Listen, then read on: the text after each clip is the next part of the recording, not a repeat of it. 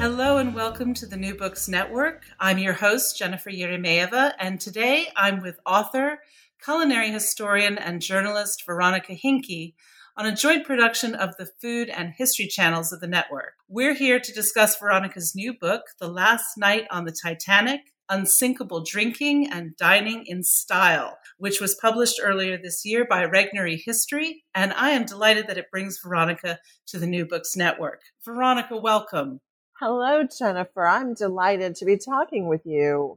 Oh, I'm so delighted to be talking with you.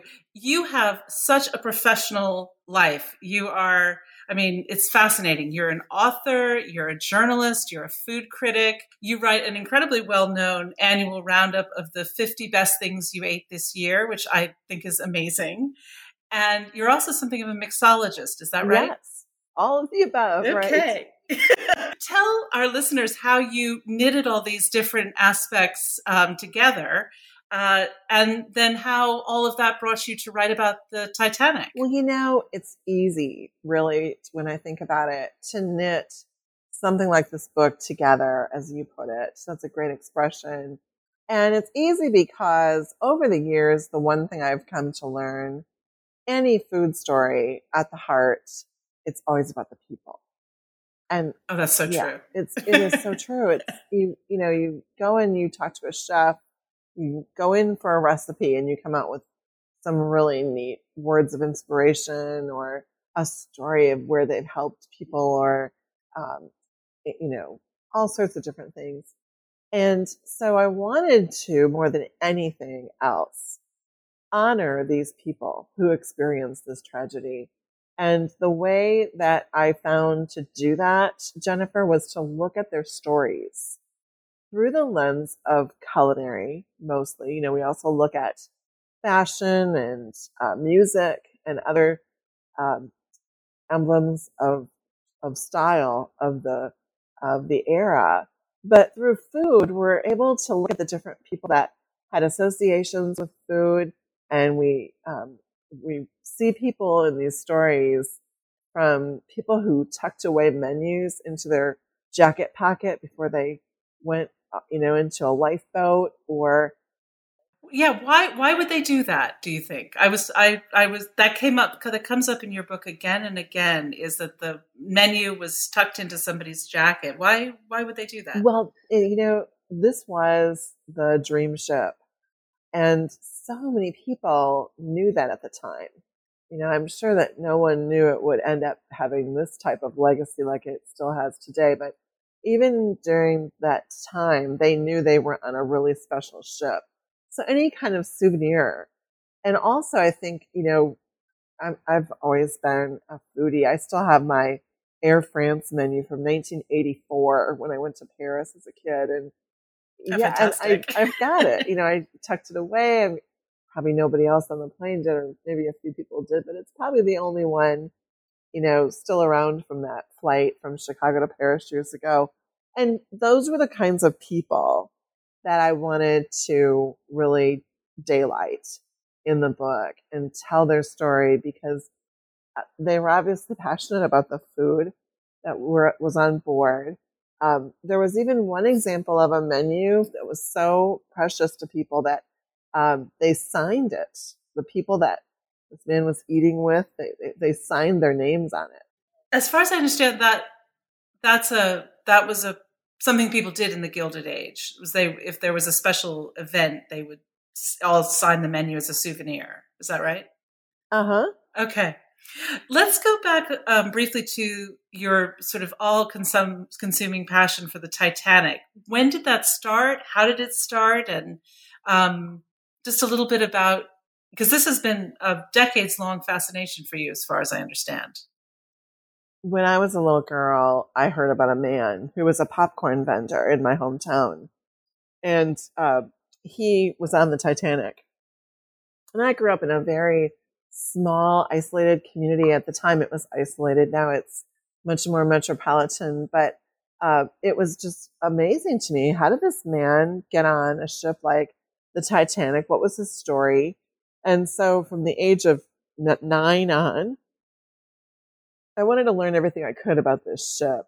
And when I was in seventh grade, I was in the class that you know everyone looked forward to getting into seventh grade in school because our English teacher in seventh grade would read Walter Lord's book to us, which of course is A Night to Remember. And she would read it page by page and stop and give us her cliff notes and anecdotes.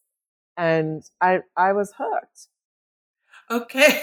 Because it's, it's a very glamorous story, but it's also, of course, quite tragic. Um, as a 12 year old, did that not disturb you?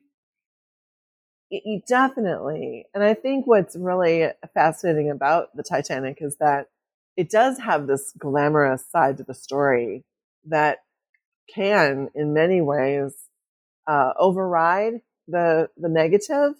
And I think that's what food stories do so much. You know, eh, that's why I love covering food. One of the many reasons. And so let's get back to the the food on the Titanic. Um, you've had this passionate interest in in the ship and its and its fate. What led you to the food part of it? Well, I knew in 2011 that within a year we would be celebrating honoring the 100th anniversary of the Titanic. And as a food writer, I thought, what can I do to be involved and to do something to honor the ship in that centennial year, 2012? So I came up with several different angles to look at. Um, I thought of Popcorn Dan, the man from my hometown area. And what I landed on was a story with the Wine Enthusiast magazine about the wines and cocktails that were aboard the ship. And I was able to stitch that story together through the data that I researched um, through the Premier Exhibitions Company, which at that time had all of the rights to the um, things that were found at the wreck site. And the data was incredible. It was a whole spreadsheet of everything from champagne bottles to Grand Marnier, you know, um, all sorts of different um, things that weren't always that popular in later years. Creme de menthe, for instance, used it. We don't see that in so many drinks anymore. Um, but that was a, a, more popular ingredient back in those days. So those things that were on the data sheet that I pulled really tell the story of what was what people were drinking back then. And we looked at places like Delmonico's New York City and Antoine's in New Orleans, places that were there then that are still there. And by looking at those places and what people were eating there then in, in 1912, we could get a pretty good idea of what they probably were eating and drinking aboard the Titanic. So that was another thing that I looked at. And this is where the culinary aspect of your book comes in because not only is this uh, a wonderful book about maritime history and an iconic disaster, as well as um, sort of a culinary overview, it's also a cookbook. You provide some amazing recipes um, for cocktails and dishes that were served in all the different classes of service. So this has to have been a gargantuan research project. It was pretty phenomenal. It took many years.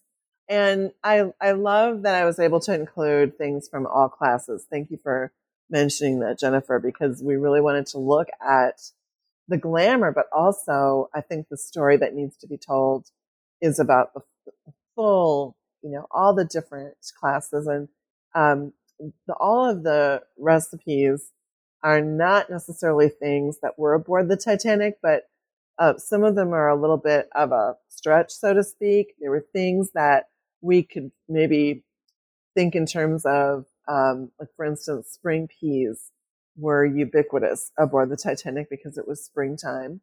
Um, right. So lots of spring peas and they weren't as integrated into recipes like they are these days. So there are a few recipes like the modern day English spring pea soup that Chef Michael Lachowicz contributed. He's from um, the Chicago area.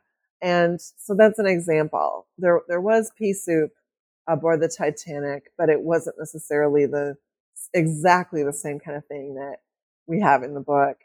Um, but then there are some recipes that are awfully close like the apple meringue that I love, and it was uh, it was contributed by uh, Gale Gand, another Chicago chef. But that's not to say that all the chefs are from Chicago. There were chefs that I met from around the world. I and I became good friends with them online. Um, one of them is from Johannesburg, South Africa. Oh wow, wow, yeah. this is like a global project. It, it really was. And uh, New Zealand, I was looking for recipes for tripe. They're not that easy to find. that was a third class menu item. And, uh, you know, I found people with legacy recipes, heirloom recipes from their grandparents. And um, one of those was a recipe from Sonia Geyer in um, Johannesburg. And we're in contact almost every day now. It, it's just been an amazing collaborative project. Well, and the, because the interest in the Titanic, I think, is universal. It, it's not just an Anglo-American, Anglo-Irish, uh, Irish-American uh, phenomenon. I think everybody finds it fascinating, and part of the reason, of course, is the iconic film, but also um, the return of the glamour of travel um, by by ocean liner, which is very popular nowadays. But times have changed and maybe you can for our listeners benefits you can tell us about the different class of services that were on the titanic and what kind of people might have been traveling in each class and why. Sure. Well you know the big thing here that i think is one of the reasons titanic is still so prevalent today and such a beloved topic is because after world war one we have never since seen the three great class divides, pretty much three great class divides between first, second, and third classes. And nowhere can you see that more obviously than in travel. And we still see it today, even on airplanes with the class divides, but it, it's nothing now like it was back in the Edwardian era. And it was a very formal division. And, um, you know, there were no last minute, well, there were some upgrades, but they probably weren't as um, common as they are now. People One of the biggest have, people didn't have frequent Titanic cards. Right. I'm a platinum member. What do you mean I'm in second class? yeah, so there's there are little ways now that we have to kind of wiggle into different um, lifestyles, and th- those didn't exist back then. You had to either be a millionaire or you were not going to be in first class. Um, and the one of the biggest things that I noticed in examining these menus, and looked at them a lot, um, was that in third class in steerage, the big meal of the day, the hearty meal, was midday. That's where we saw, like, on uh, the last day on the Titanic, on the 14th, Sunday the 14th, they had beef and gravy and potatoes, and then they had tea you know, later in the day, they'd always have a little tea and, um, you know, biscuits and things to go along with it. Um, cold meat, pickles, fresh bread and butter. There was even some stewed figs and rice for tea, for high tea on April 14th in steerage. And then for supper, though, there was just a real um, staple kind of uh, you know, sustenance really more than anything. It was cabin biscuits, cheese, and are you ready for this? Gruel. Oh no. so that was the last meal in uh, third class on the Titanic. Oh, that's a shame.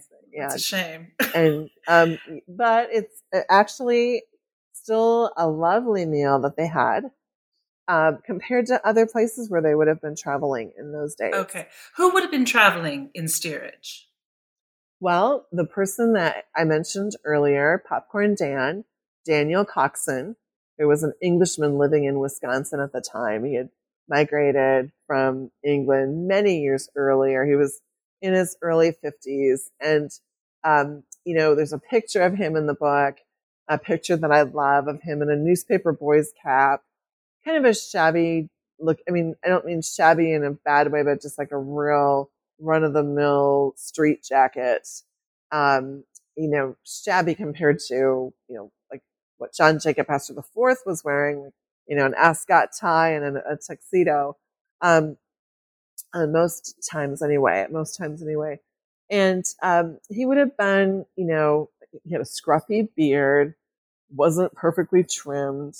Um, so a little bit more casual. Not, I don't want to say casual, not as as expensive looking, you know, well, but he, still he, dressed nice. Uh, but he wouldn't have been expected to dress for dinner. Right, right. He wouldn't be expecting to dress for dinner at all, and not like they did in first class. But what about second class? That seems like sort of a, a mushy area. Like I think we understand Im- immigrant people coming um, in steerage and glamorous first class people. But what about second class? What was that like? Second class was much a noticeable um, step up, you know, in, in, in fashion with, um, you know, nothing as daring and show offy as the hobble skirts like you would have seen in first class or the those fabulous clothes like we saw in James Cameron's movie Titanic that Kate Winslet was wearing. Nothing that fantastic, but a little bit more scaled down, but still nice. And I'm sure there were women who had been to Paris recently that got their new spring clothes that they were wearing, but they just weren't from the, the best of the best um, tailors. And, um, you know, the fashions then were um, very different. Skirts went all the way to the ankle. You did not ever see a skirt go above the ankle. Um, and, you know, there were, there were distinctive styles in shoes with a curvy, thick, chunky heel being one of the popular styles of the day. Um, one of the women that I write about in the book is Lucy Duff Gordon, who was one of the fashion icons of the day. And her fashion lives on in so many ways. And um, I see it every time I watch Downton Abbey. You know, ah.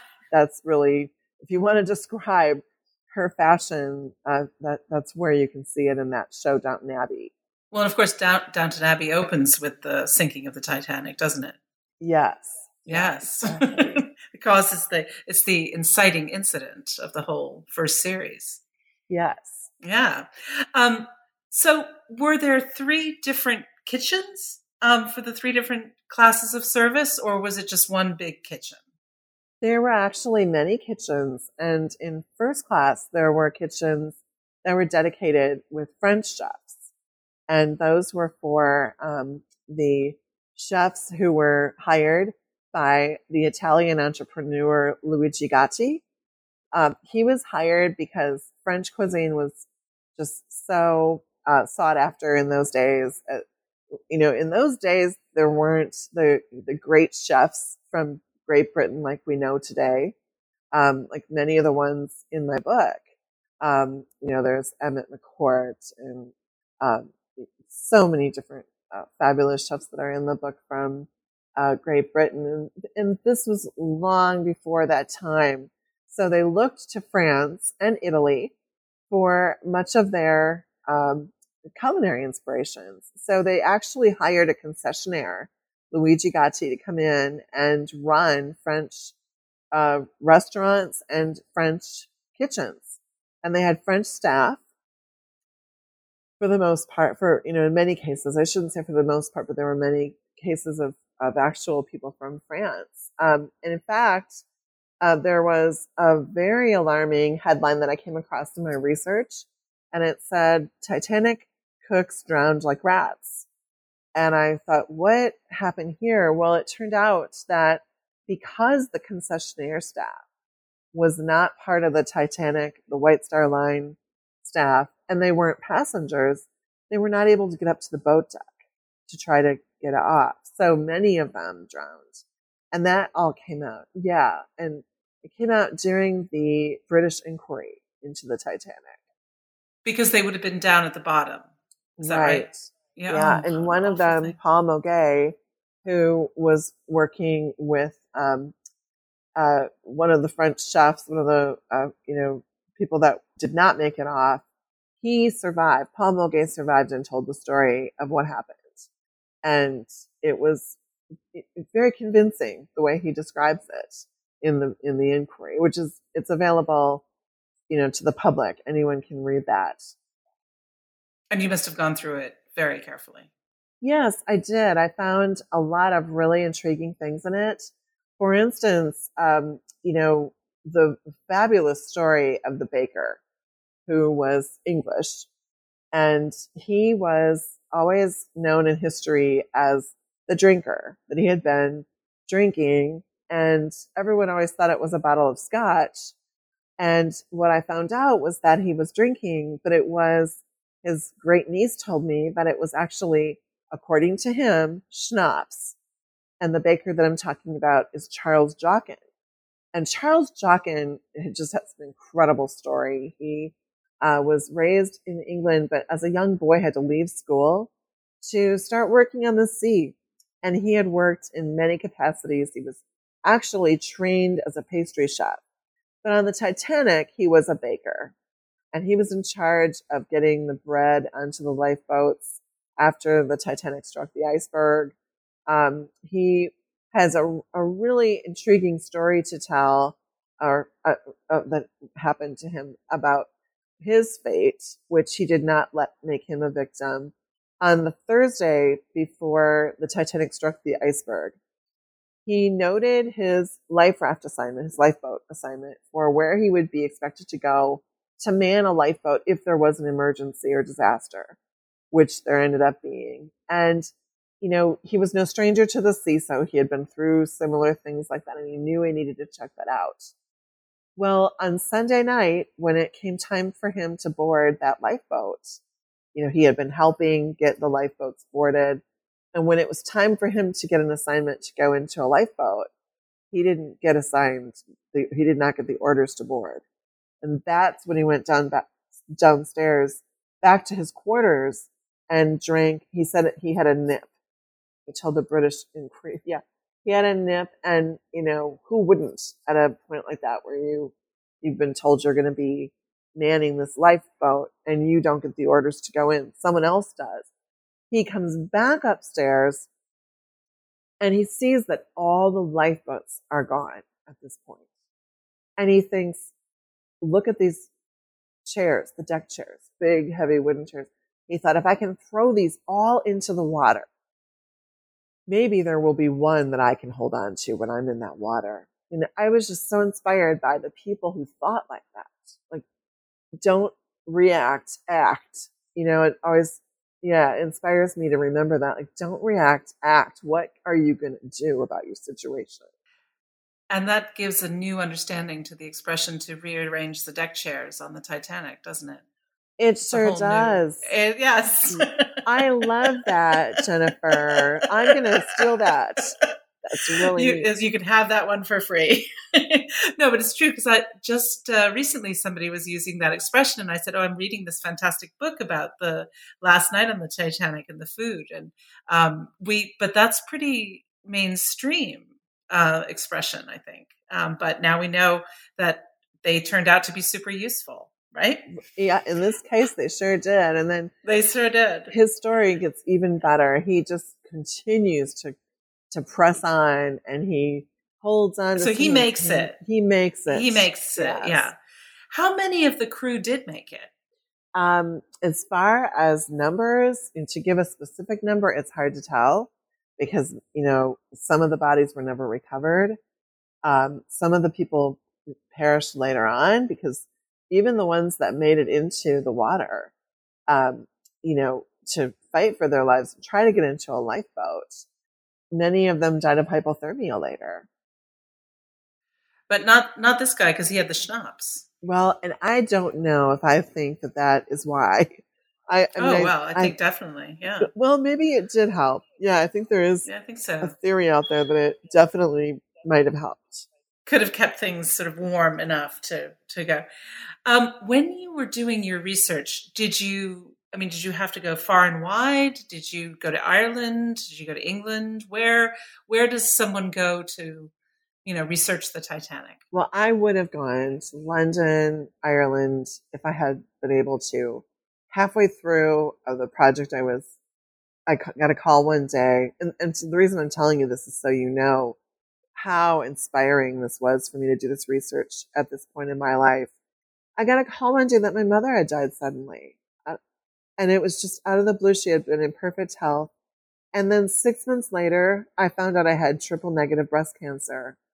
So I literally did this book while I was going through surgeries, treatments, not so much the treatments because I had already turned the book in in February. The treatments were more in March and April. But the reason I'm telling you this is because I had to do as much as I could from, I was in Washington, D.C. part of the time, um, Chicago, New York. And I did a lot of my research through old newspapers. I loved researching old headlines like the one I mentioned earlier. Um, thank goodness a lot of this information is online.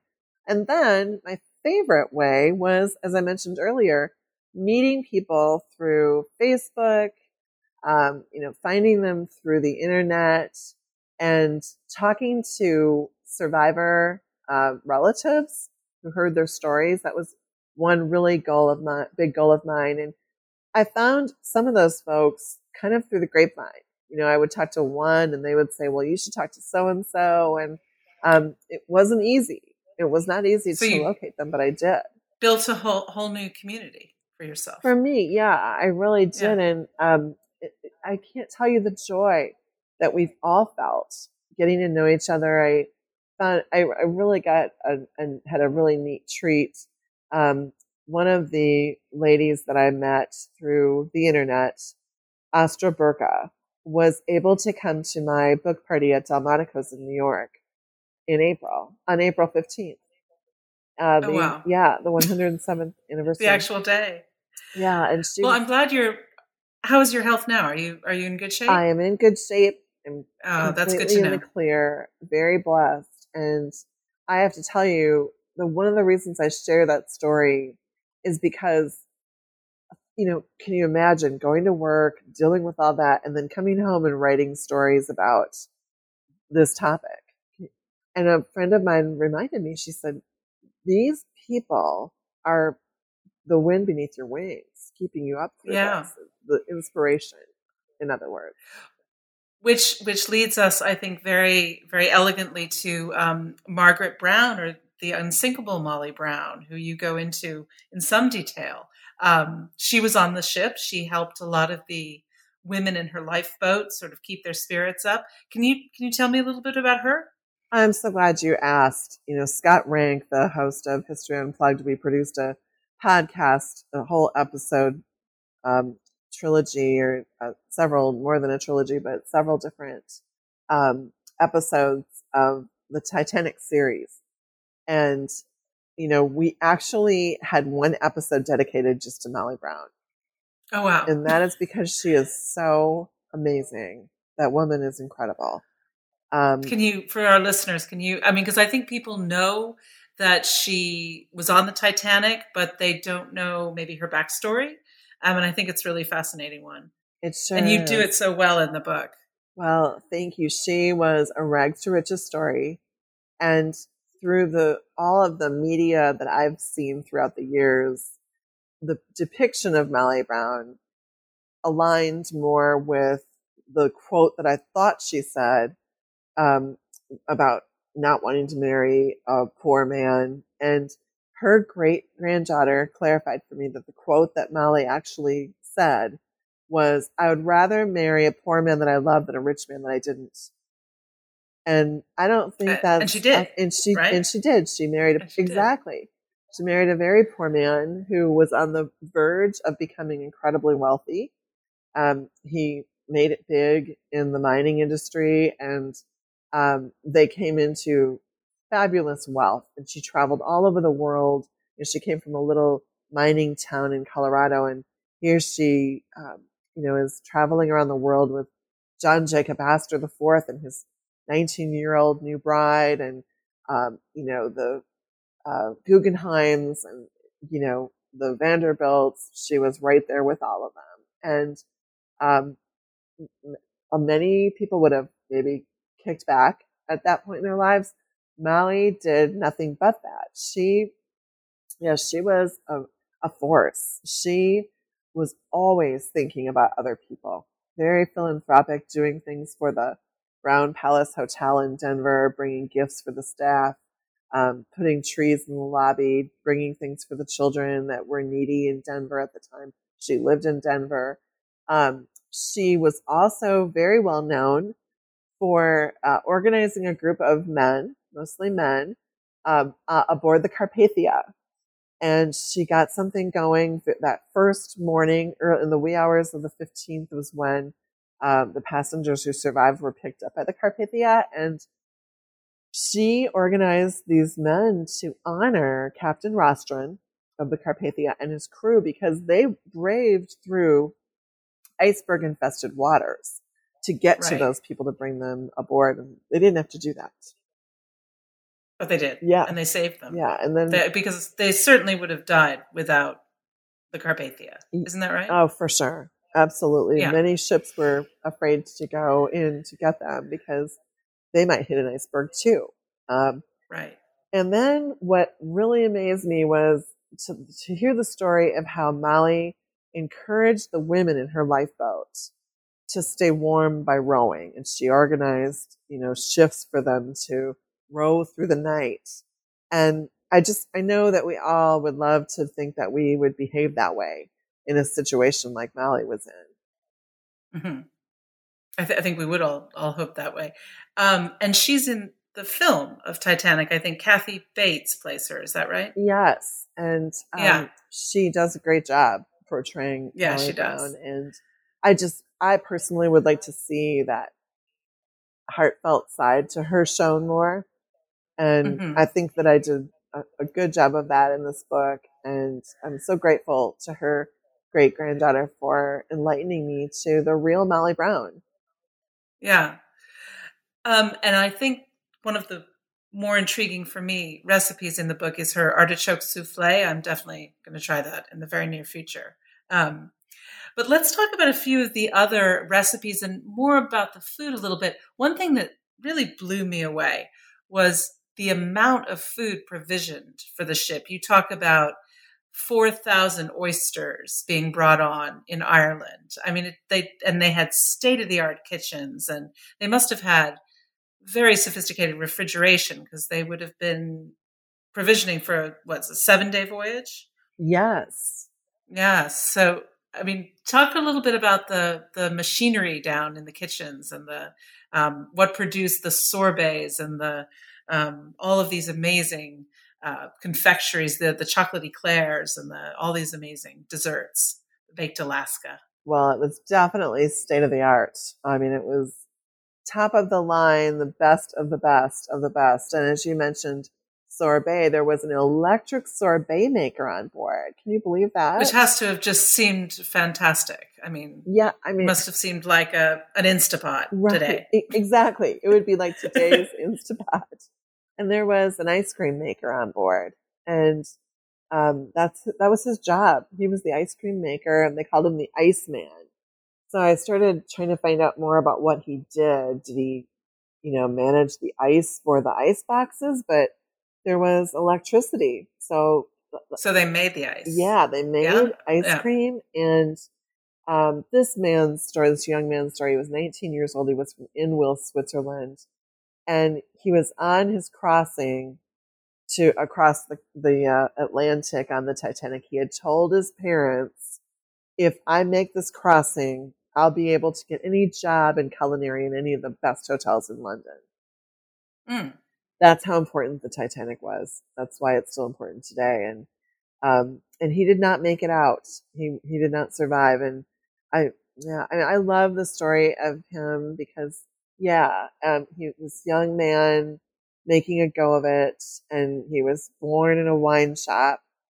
Adolf Mattmann was his name from Inwil, Switzerland, and I I was able to get in touch with someone who um, was is very close to his relatives and he was able to share a lot with me. And, um, yeah, so that was his job, making the ice cream. They had amazing state of the art capabilities that I think most people that I talk with about this, Jennifer, they're just shocked to think of the electricity and all the different things. I'm shocked to think of it. And, and I, you know, I spend a lot of time in that period um, in research and it, it blows. And I think anytime we think about taking machinery like that and putting it on a ship, it becomes even more fantastical.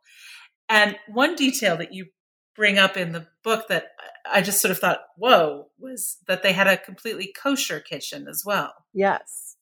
And wow. little little note that's kind of tucked away in the history books, but there are books about it, about the Titanic and the kosher meals. Um, you know, I read somewhere at some point that there were even cases many, many years ago where people didn't make the crossing because they were that adherent to kosher food and kosher rules. And, um, you know, if there wasn't kosher food on board, they just wouldn't eat it. Now, I don't. One aspect of the book, and it again is such a beautiful book, it almost reminds me of a vintage scrapbook. It's got um, pictures and lots of Art Nouveau embellishments. Was that part of the design idea? How much of the design were you involved in? Well, it was really nice of the publisher to keep me in the loop. And everything I saw, I just said, Oh, I love it. I love it. I just, you know, never had a problem with anything they were doing. It was fantastic. And at first I saw the ink blue and I thought, what is this? But it turned out to be a really great technique for getting the photos included. And to me, the photos are really uh-huh. important. So I was glad that they did that. The photos really make it. Yeah. Um, and where do those all come from? the photos? A variety yeah. of places. Some of them were uh, given to me by survivor family members. And many of them were things that I found in newspapers. Um, just different. I, I, give a lot of credit to uh, the Molly House, Molly Brown House Museum in Denver. And where is that? In, Denver, that yeah, Denver? they provided several of those photos, and um, several of them were from the Library of Congress. Um, you know, a whole variety of places. And can I ask you about uh, again putting the book together? You had this passion for the Titanic. Um, you had your interest in food. Did it begin with the idea of food as the fulcrum and then sort of these offshoots, or did you imagine a different kind of book, or how did you arrive at the the very interesting way you've organized the facts? Because we get in each chapter we get so so much detail, but but vignettes and portraits of the people who were on board and the recipes and the um, the food and the drink. It's just it's very unique way of presenting uh, material like this, and I think it's it's it makes it really really readable. Oh, that's great to hear. I'm really glad to hear that. I started to think at first, how do we extrapolate to turn what was a 350 word magazine article about the food and drinks into uh, a 300 and some page book? How do you do that? And I thought, well, you know, by looking at people like the popcorn vendor, he fits because it's food related. Um, there were people that wrote letters home to their family members about what they ate that first day they were aboard the ship. So we were able to, you know, not only learn about the food, but about the people. And one of those men was um, an amazing man, Adolphus Saalfeld, who had he had been carrying perfume samples with him. And so I was able to tell the story about how they found the perfume samples at the wreck site um, because he wrote a letter home to his wife telling in great detail about the first fabulous lunch that he had on April 10th when he after he left Southampton.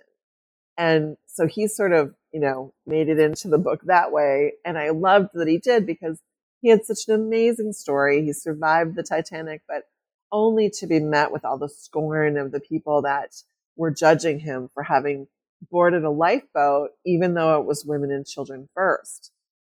And many of them did not survive. So he would spend hours all night going through the streets of London, unable to sleep.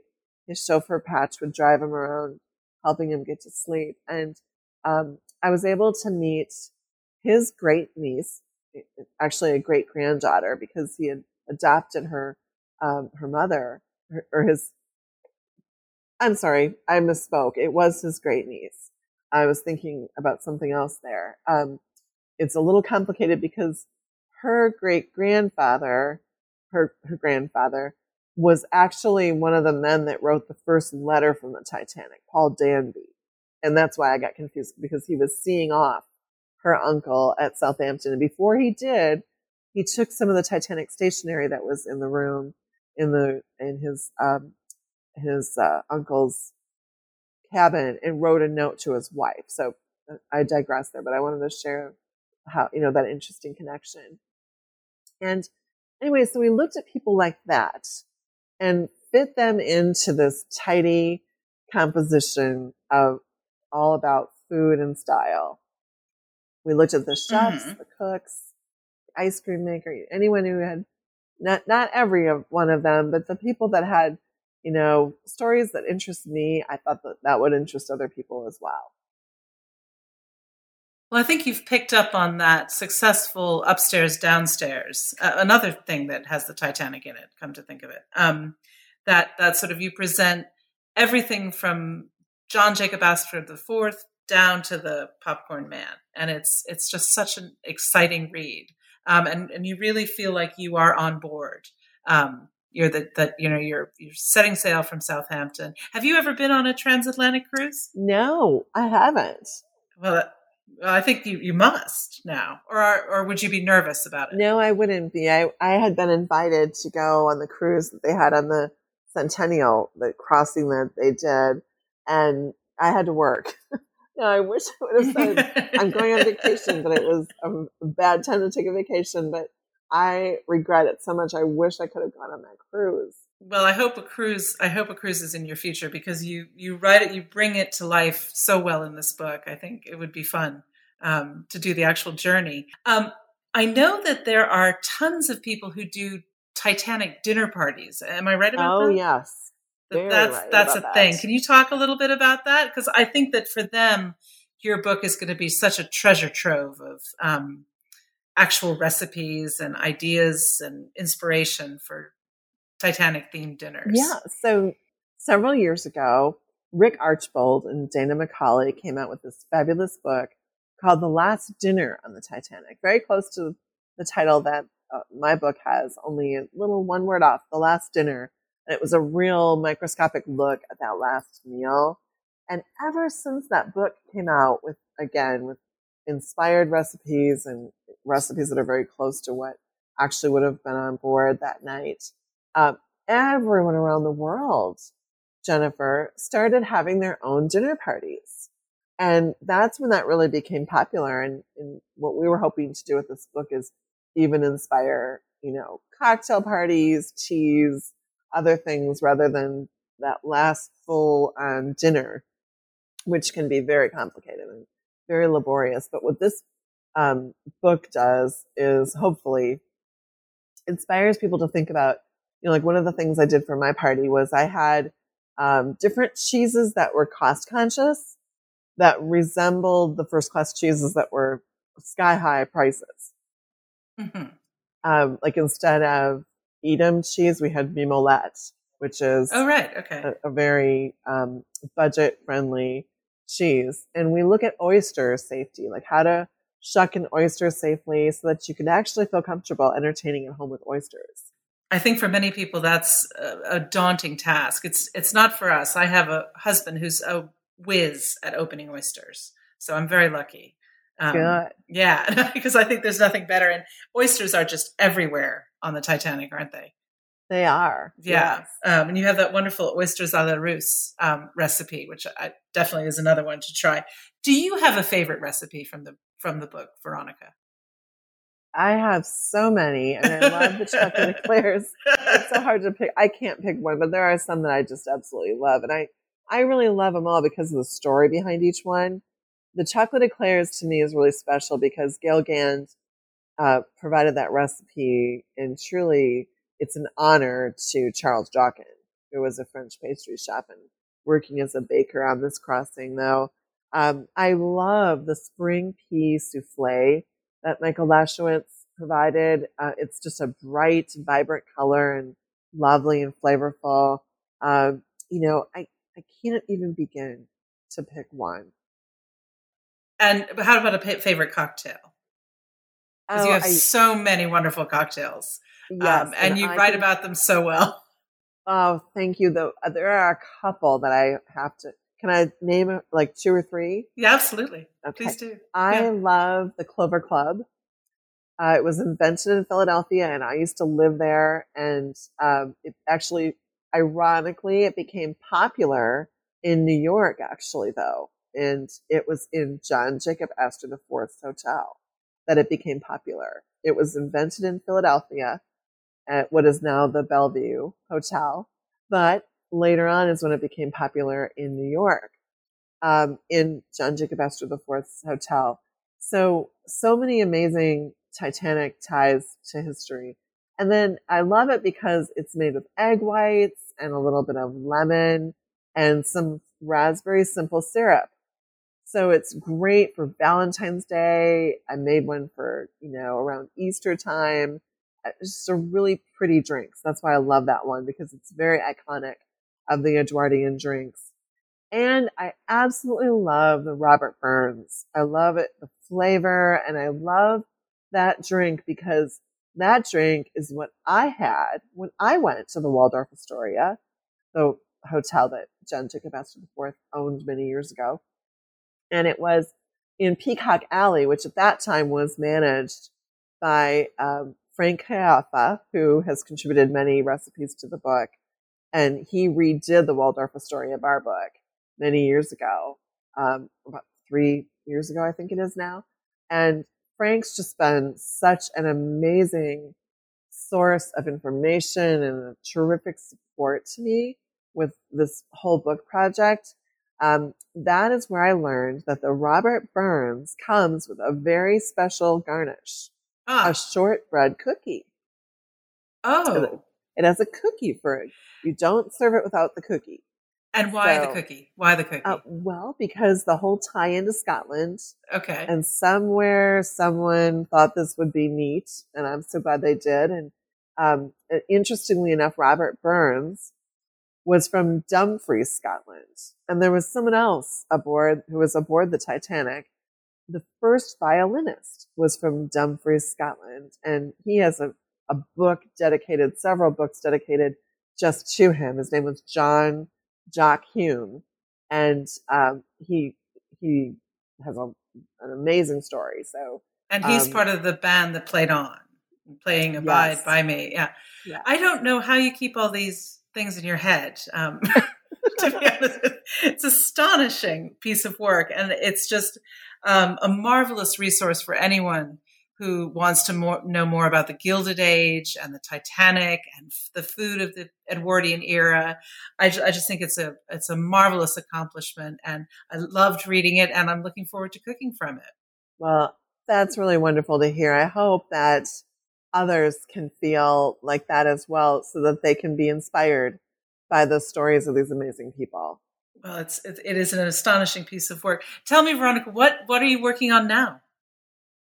Well, right now I have been really working hard on the podcast series. Oh, good. Okay. Yeah, and getting the telling the story through the internet.